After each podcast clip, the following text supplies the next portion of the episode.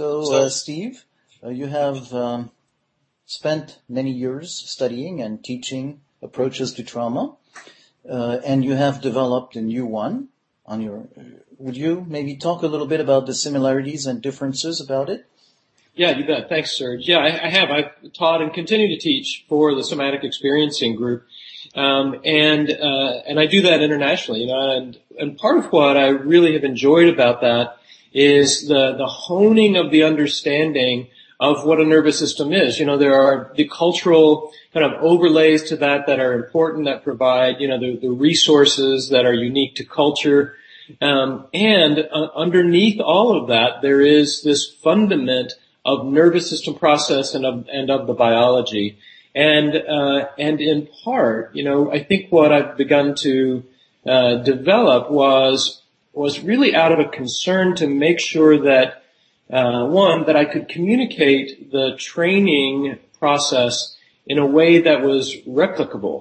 You know, I really needed to develop a step-by-step process and, and more or less a linear process to something that we would probably think of as being fundamentally nonlinear. Mm-hmm. Uh, but but in the appropriation of the skills, you kind of have to lay it out, you know, in a scaffolded way, you know, sort of step by step. And so I really began to uh, explore then a what I would think of as a Methodist approach, uh, because my ancestors back in Kentucky were Methodists, and so I began to develop this method, uh, and uh, and it was really based in something that began to emerge as I began to work with people, which is and I also spent quite a bit of time working in the the uh, the therapeutic world of the Ericksonian hypnotherapy process, in which there's a really a, a deep joining with the client, and, and actually with the Jungians, really a deep uh, faith in the healing and organizing capacity of unconscious uh, mm-hmm. resources. And so as I began to explore working with people, uh, I began to look at ways that they could begin to uh, get a greater sense of organic stabilization.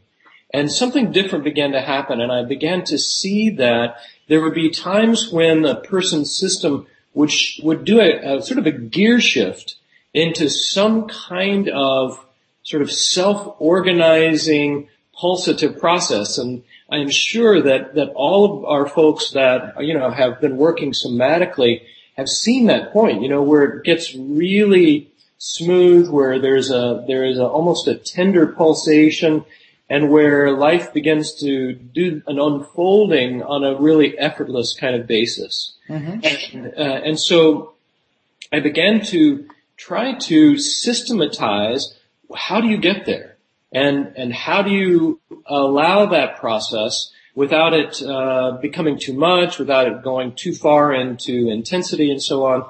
Because it seemed to me like the problem with trauma therapy was that in, in using traumatic content to guide the therapy, that, that the intensity was too high. I mean, we talk about, you know, one of, one of Peter Levine's great contributions, for instance, is in titration.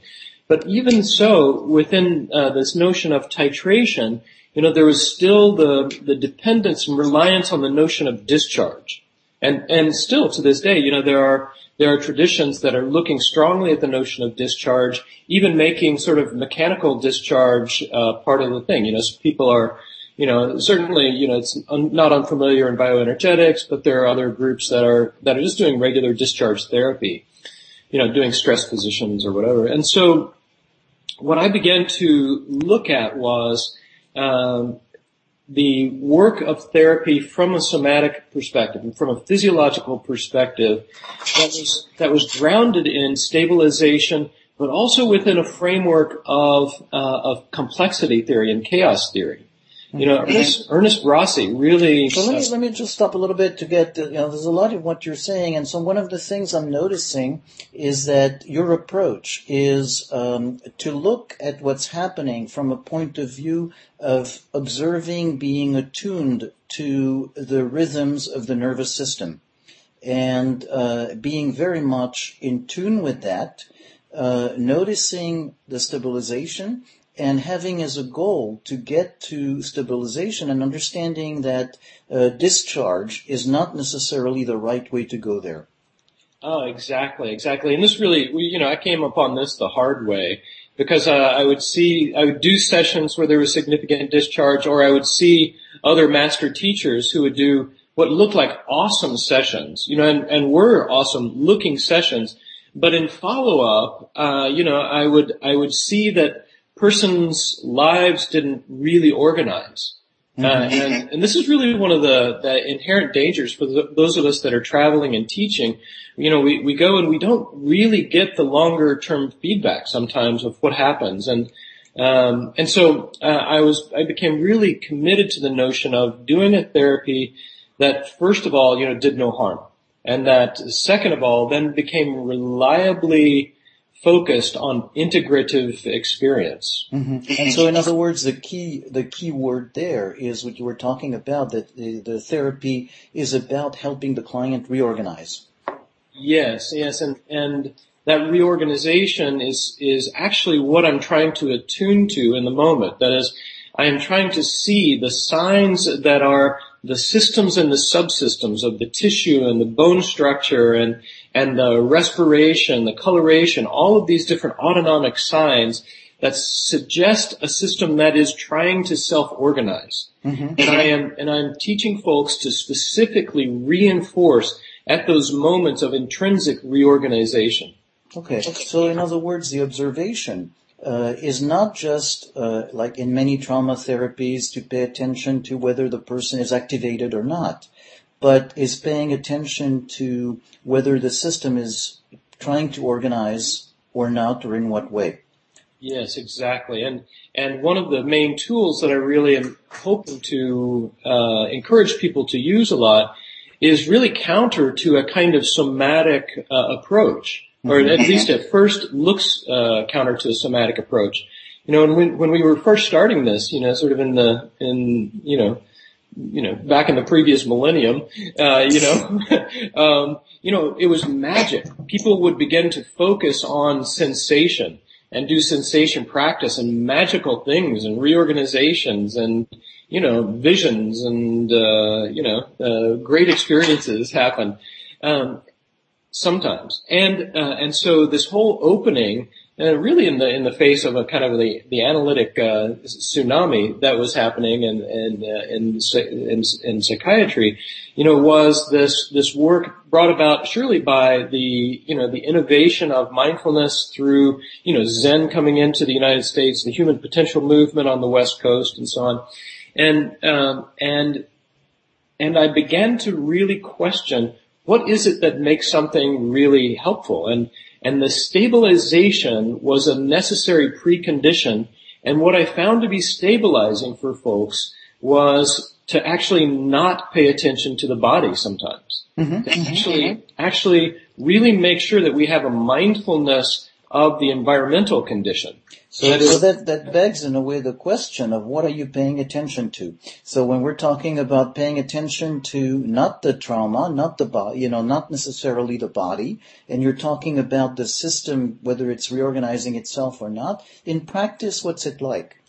Yes, I, I propose that people use what I call orientation more and define it uh, sort of provisionally and temporarily uh, as the stabilization sets in as connecting to the environment through the senses. You know, the, the, uh, for those of us who have done meditation for a bunch of years, you know, we really, you know, we are asked to come in, we sit still, and then we, we track, uh, largely the inner experience or breath or however we're, we're taught. And, um, and, and in therapy, we're often guided to pay attention, especially to emotion. All of that is interior experience. But, uh, what I find is that this orientation as connecting to the environment through the senses is a necessary precondition because otherwise people have, can have a, a, frank dissociative experience. That is, if, if we don't know where we are, if we don't have a, a real connection to the environment, you know, I, it's, it's really dubious what level of mindfulness we have. So yeah. that's, that's foundational, it seems to me. So in other words, uh, literally be here now. Yes, and, and obviously being here now is, is fundamental to the biology. Trauma uh, and other stress means the biology is responding as if it's not in the now. Uh, so I can facilitate my biology's responsiveness to this moment if I can bring the attention actually to some degree in a, in a, in a baseline fashion into the environment itself. Because then my, my brainstem get a, gets a chance, I think, for the, uh, what Porges calls that neuroceptive capacity to say, oh yeah, actually I, I don't need to be in fight or flight or freeze. I'm actually in this place and this time and it's pleasant and no need for emergency responses. Yeah, yeah. So, um, in some way, a grounding that's about, but it's not just a grounding. It's, it's more important than simply a grounding as a means to an end, but it's becoming, in a way, part of the essence of the treatment itself. Yes, indeed. And, and part of the reason that we have to focus early on, give skills toward that external attending, which is, which is the opposite, you know, of the work of internal attending or interoception that's, that's, uh, so popular in the somatic field now. Um, that is the attention into the external environment uh, gives a feedback response into my system that lets me know here and now in this environment. But it also does something else that's really important, which is that it short circuits uh, the the repetitive patterns of, you know, of threat response. If people just go inside and start tracking, you know how it is when you first start to sit and meditate. You know, it's like, okay, now I'm gonna, I'm gonna sit and relax and, and you sit for a moment and then it's like, oh man, my knee really hurts. And then, and then it's like, oh, did I, did I send that email? And, oh my gosh, I forgot to call Serge back on the phone. And right that all of the, all of the things that are problematic begin to bubble to the surface. And that, that what, what Hanson calls the negativity bias is really an issue for us. And that negativity bias as an, a kind of addiction to intensity, uh, really fouls our ability to be in a balanced state. And so just by attending to the external environment more and developing a habit of that, we begin to short circuit that kind of feedback loop. So in a way, what happens traditionally is we leave a void, and in that void, the old habits are engulfed, which is essentially uh, the fears and the negativity loop about paying attention to danger. And what you're suggesting is instead of leaving this void, is that actually an active uh, orientation toward paying attention to our environment in a, in a certain way. Yes, yes, and many times uh, somatic therapists are taught to stabilize people or resource people, but that's many times by directing attention to, say, a, a positively associated, uh, you know, feeling or sensation. Like, oh, okay, now feel your feet on the ground, or feel your butt in the chair, or you know, uh, think of your safe place, or something like that, which in some ways uh, are are are are um, uh, especially if you're going to a, a, like an imaginary safe place, is trying to counterbalance a dissociative tendency with further dissociation. It's just right. a positive dissociation. So instead, I find it much more helpful and realistic to actually get the attention into material reality a little bit and see uh, see how the system responds to that. But so, for instance, uh, saying pay attention to your feet on the ground and your butt on the chair, would that be part of the continuum you're talking about, or are you talking about something different? I I train people to do what I call a free association conversation. To me, directed attention has to be uh, has a role in stabilization, but it has a role also in relationship to non-directed attention. Organic intelligence and the idea of organic intelligence is that I want to do this free association conversation so that the psyche and the biology gets to speak on its own terms without being sort of shoved around by, oh, now feel your feet, now feel your butt, now look at this, now think of this. You know, uh, the system will dance to our tune if, if we, if we ask it to, but better if we, I think, can um, listen to the tune of the system that's there. Mm-hmm, mm-hmm. So what, what's an example? What would give us a flavor of what that free association conversation might be like? Well, in the context say, of orientation, it would be this um, uh, like a, a, an invitation that that would say something like, "Okay, so in this moment, what if we just um, just let your eyes go where they want to go? Mm-hmm. Just let your eyes go where they want to go." And that and, and in that one sentence, again, it's uh, you know the the attention to the, the, the verbal communication that's key, the implications.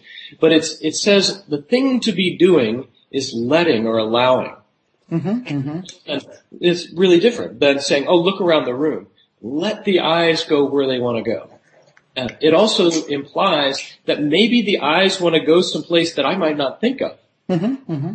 And, and put, to put it in context, um, um, is there something that might happen at any time, or is the, for instance, in traditional trauma terms, is this person activated at that moment? Is this person not activated, or just doesn't matter where they are?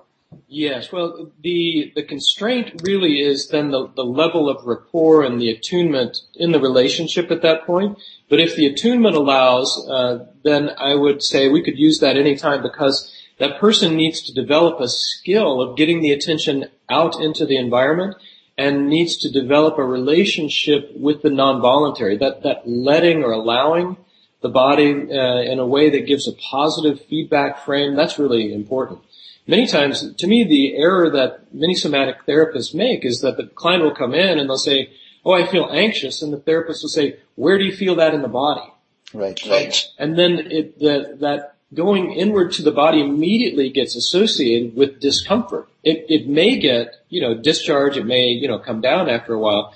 But that immediate entree into the body experience is tagged then with a, a negative affect. And I, that's, that's, uh, that's problematic for me client comes in and say, I'm feeling anxious.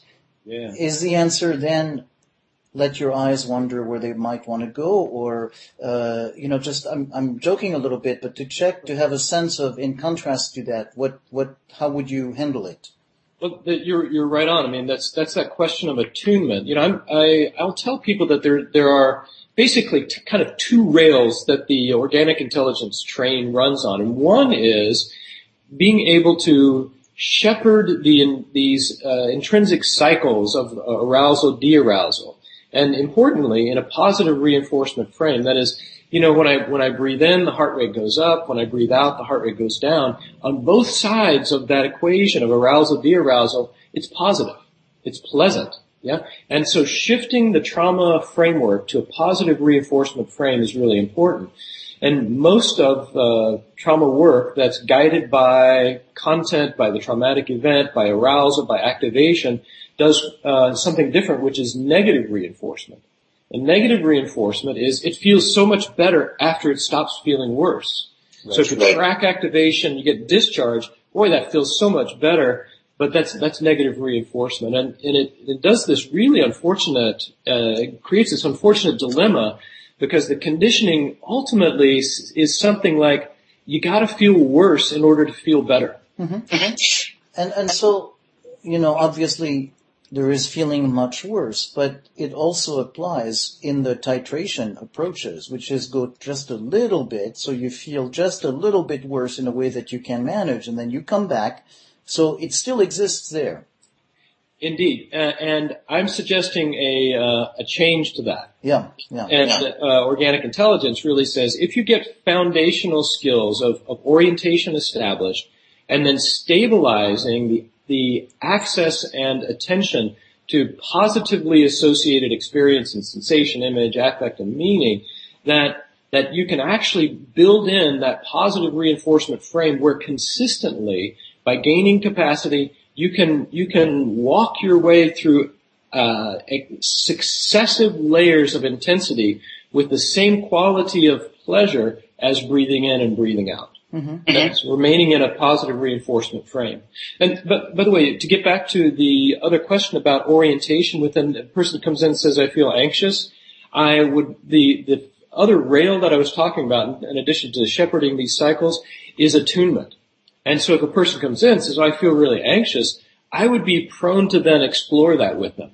Oh, so, oh, you feel anxious. How come then? When did this start? And I'm going to begin to explore that experience with them because in addition to that negative experience, uh, the, uh, the, uh, the organic intelligence says there's also going to be this positive. And through exploring their associations to this, there will be what, there will show up with enough stabilization, there will show up what Jung called the polaristic structure of the psyche. Which means they'll talk about this negative thing, and then it'll shift to something that is more positive, and then I will reinforce strategically there. Mm-hmm. Oh yeah, I, I, came in, uh, you know, when did this start? I, you know, it started like early this morning, you know, when I got up and I, I realized my day was going to be so full and I just thought, oh man, how am I going to get through all of this? And then I might say, so, so what did you answer yourself? How, how did you say you're going to get through this? Well, I don't know. I just thought, well, I have another cup of coffee. And I, oh, did you?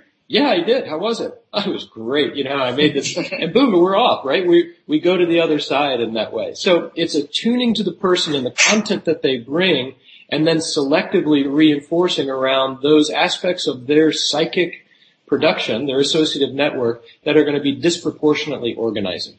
Mm-hmm. Mm-hmm. So, uh, maybe to bring it back to, to another trauma model, uh, this is not the same thing as saying uh, you work more in resourcing. Uh, because it's it's not just working more in resourcing in order to allow some of the forays into the activation, but this is simply something about reinforcing not just the resourcing but the capacity of the nervous system to organize so that it then has the ability to handle the disorganizing task or the disorganizing situation. Wow, that's perfect. Yes. Yes, let's do that. Let's do more of that. Right? Yeah. Uh, resourcing, what, what I find is that many times you're you're right. It's like people are resourcing as a means to an end. Oh, we gotta we gotta throw some some uh, water of resources on the fire of trauma somehow, so that we can you know, get the person out without being damaged too much. This is something completely different. You know, this is really seeing the the intrinsic unfolding that can happen if we uh, be if we become more interested in that organizational impulse. Mm-hmm. And so.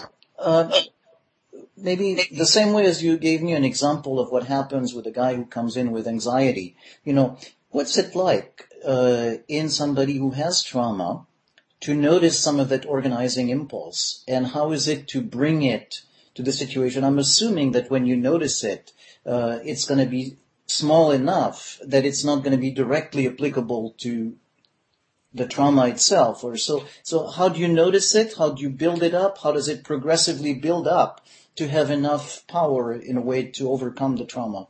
Well, that is so key. Um, because um, because one, I think uh, you know, in as I begin to work with people, um, I think uh, trauma is an epidemic now, and you probably agree. But um, because trauma isn't just the the traumatic events that we think of. Our, our systems are much more stressed than we are recognized. We're just we're just immune to the chronic nature of our stress. And, and part of that, I think, is, is due to our really uh, pathetic uh, overall uh, attachment scenarios, you know, uh, and and and just being in civilization. You know, we our species is in this kind of Nemo moment where we are, you know, we, we're not in our traditional environment anymore, uh, and um, we are we are absent our traditional environment, our tribal structure, our hunter-gatherer situation, you know, and and we are suffering basically. I think at, baseline, we're suffering the effects of our accidental self-domestication, and then trauma is like the tip of the iceberg on that. So, in other words, there's a sense of um, the we have in a way a trauma, a general trauma about our species that's being transplanted uh, from our natural universe uh, in such a way that we live um, under conditions where some of the side effects are going to be what we call trauma. Yes, indeed, and and, and I would think of a, a, broader definition of trauma as being simply nervous system disorganization or or desynchronization, mm-hmm. nervous system desynchrony, and and yeah, we you know you have to look not very far at all to see the devastating societal impacts of, you know, social disintegration. So in other words, when somebody has a trauma where the classical approach is to say this event precipitated a disorganization of the system, you're more of the school of thought that we are predisposed to uh, being in a way activated by certain events, but the disorganization or the predisposition to disorganization is already there. So the event is only the proximal cause in some way. That's right. And, and, and even the event may not even be the proximal cause. It may just be the cause that we think it is. You, you remember the, this great, uh, uh, ec- this great experiment from Gazzaniga's lab where people had the corpus callosum cut, Mm-hmm. you know, and they were asked in one channel to to do something like the the experimenter would say in the left channel, "I'd like you to wave," and so the person starts to wave, and the experimenter in the other channel says, "Why are you waving?" And they say, "Oh, because I thought I saw somebody I knew." And then, you know, and, and then in the left channel, they'll go, okay, I'd like you to do this behavior, I'd like you to laugh. They start to laugh. In the right channel, the experimenter says, why are you laughing? And the person says, oh, because you're such a funny guy. Right? We, we have no idea really why we're doing what we're doing. And, and the brain has a different agenda. The, the biology has a different agenda other than telling us what is commonly, you know, thought of as the truth. And so we have to decode really the nature of biological functioning in order to get a handle on, you know, what, what the biology is up to at any given moment. So this, the focus on trauma is a focus on disorganization in effect and is probably not even a, a may not even be a, a, relevant proximal cause. And, and what I find is, and this, this sort of uh, confirms this in clinical practice, which is if you begin with stabilization, there's a, there's a whole protocol. I call uh, organic intelligence an implicit exposure model that uses this mindfulness and positive psychology to reframe and re-experience, uh, you know, uh, the the one's experience in a positive reinforcement framework. And what that what that means, practically speaking, is that by the time you get up to the point of explicit content, you've already worked the pre uh, the previous cycles that are quite gentle, and and often then the explicit content that comes out of that uh, that free association conversation isn't even the big trauma. Mm-hmm. Is it, it, it isn't the birth trauma. It isn't the uh, the attachment issue. It's not the you know the high impact car event or the head uh, you know the head injury or whatever. It's often like a near miss. So it, when when the organism, organism itself begins to uh, reorganize, it produces different content, and I believe the aim of that uh, that experience is to give the system an easy chance to rise up to the next threshold of intensity and deactivate, to learn and grow, to do this workout without, you know, overstressing the uh, the neuro uh, the neurology's muscular system. So, so I want to use that analogy of the workout because, uh, uh, in a way, the analogy of the workout is something that we use often in the trauma, the, the you know the progressive exposure, the uh, you know the, the, the resourcing and then titration, pendulation type approach, because we really can see it as progressive exposure and progressive strengthening. Uh, in this case, it's not about pain makes you stronger, but in a way, pleasure and positive reinforcement makes you stronger. Yeah. yes. Yes. So so maybe could you maybe mention some examples of, of how it happens, what it looks like, what it feels like, uh, you know, in the in the course of a treatment or a session? Well, it's, it's basically a simple attunement of of the uh, of the therapist to the aspects of the person's experience, and uh, which are both pleasant, pleasing, positive, and negative. And, and in fact, those are the, the two things that we're talking about now: the orientation as connecting to the environment through the senses, and the, the ability of the attention to reside with some neutrality around pleasure, those two things are absolutely the, the best um, assessments of organismic resiliency. Mm-hmm. So if you want to check and see how resilient a nervous system is that you're working with, then gauge how well the attention and how sort of readily and effortlessly the attention can engage the external environment. And then secondly, how well can it engage positive affect? And how long, how well can it hold positive affect, including in sensation, positive sensation experience? And the answer to those two questions will give you a very powerful kind of uh, read on how resilient that nervous system is. Mm-hmm. So let's take the case of somebody who is, in general, you know, resilient, well engaged, connected, has a sense of humor but in a way, on some topics, on some areas, in some situations, kind of gets into, uh, you know, tense and uh, rigid and limited mode, uh, you know, into that, uh, you know, traditional sense of traumatized by things. Yep.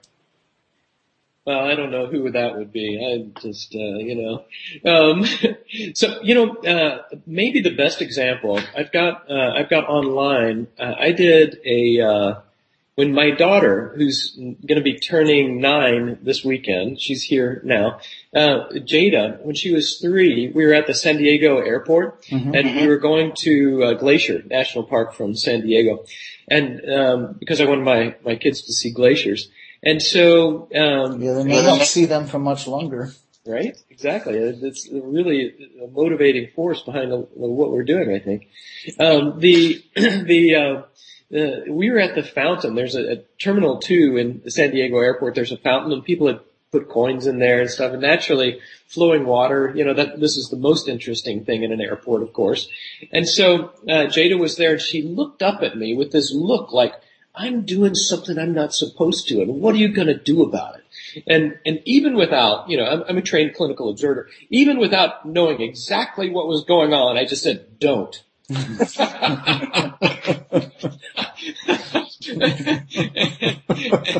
That's my parenting style. And so, uh, and so, but then she got this look like my airway is blocked. And I immediately grabbed her and turned her upside down and gave her very supportive, you know, pats uh, between the shoulder blade and her, her airway cleared. Uh, long story short, uh, about 11:30 that night, uh, we were in uh, San Diego Children's Hospital, and they did a general anesthesia and went out and took out of her uh, trachea, out of her throat, not one but two pennies, mm. which which remained the two most expensive pennies in all of San Diego County. Um, and then the next morning, uh, Jada and I were having breakfast, pancakes, her favorite breakfast, and um, and she began to do this this reenactment of this choking. She began to go ah, and do this choking thing. But since we were going on vacation, I had a video camera and I turned it on, and so I got I got the interaction that she and I did over six and a half minutes, uh, in which she went through sort of the, the progress of fight, flight, freeze, and then coming back into ventral vagal or social engagement.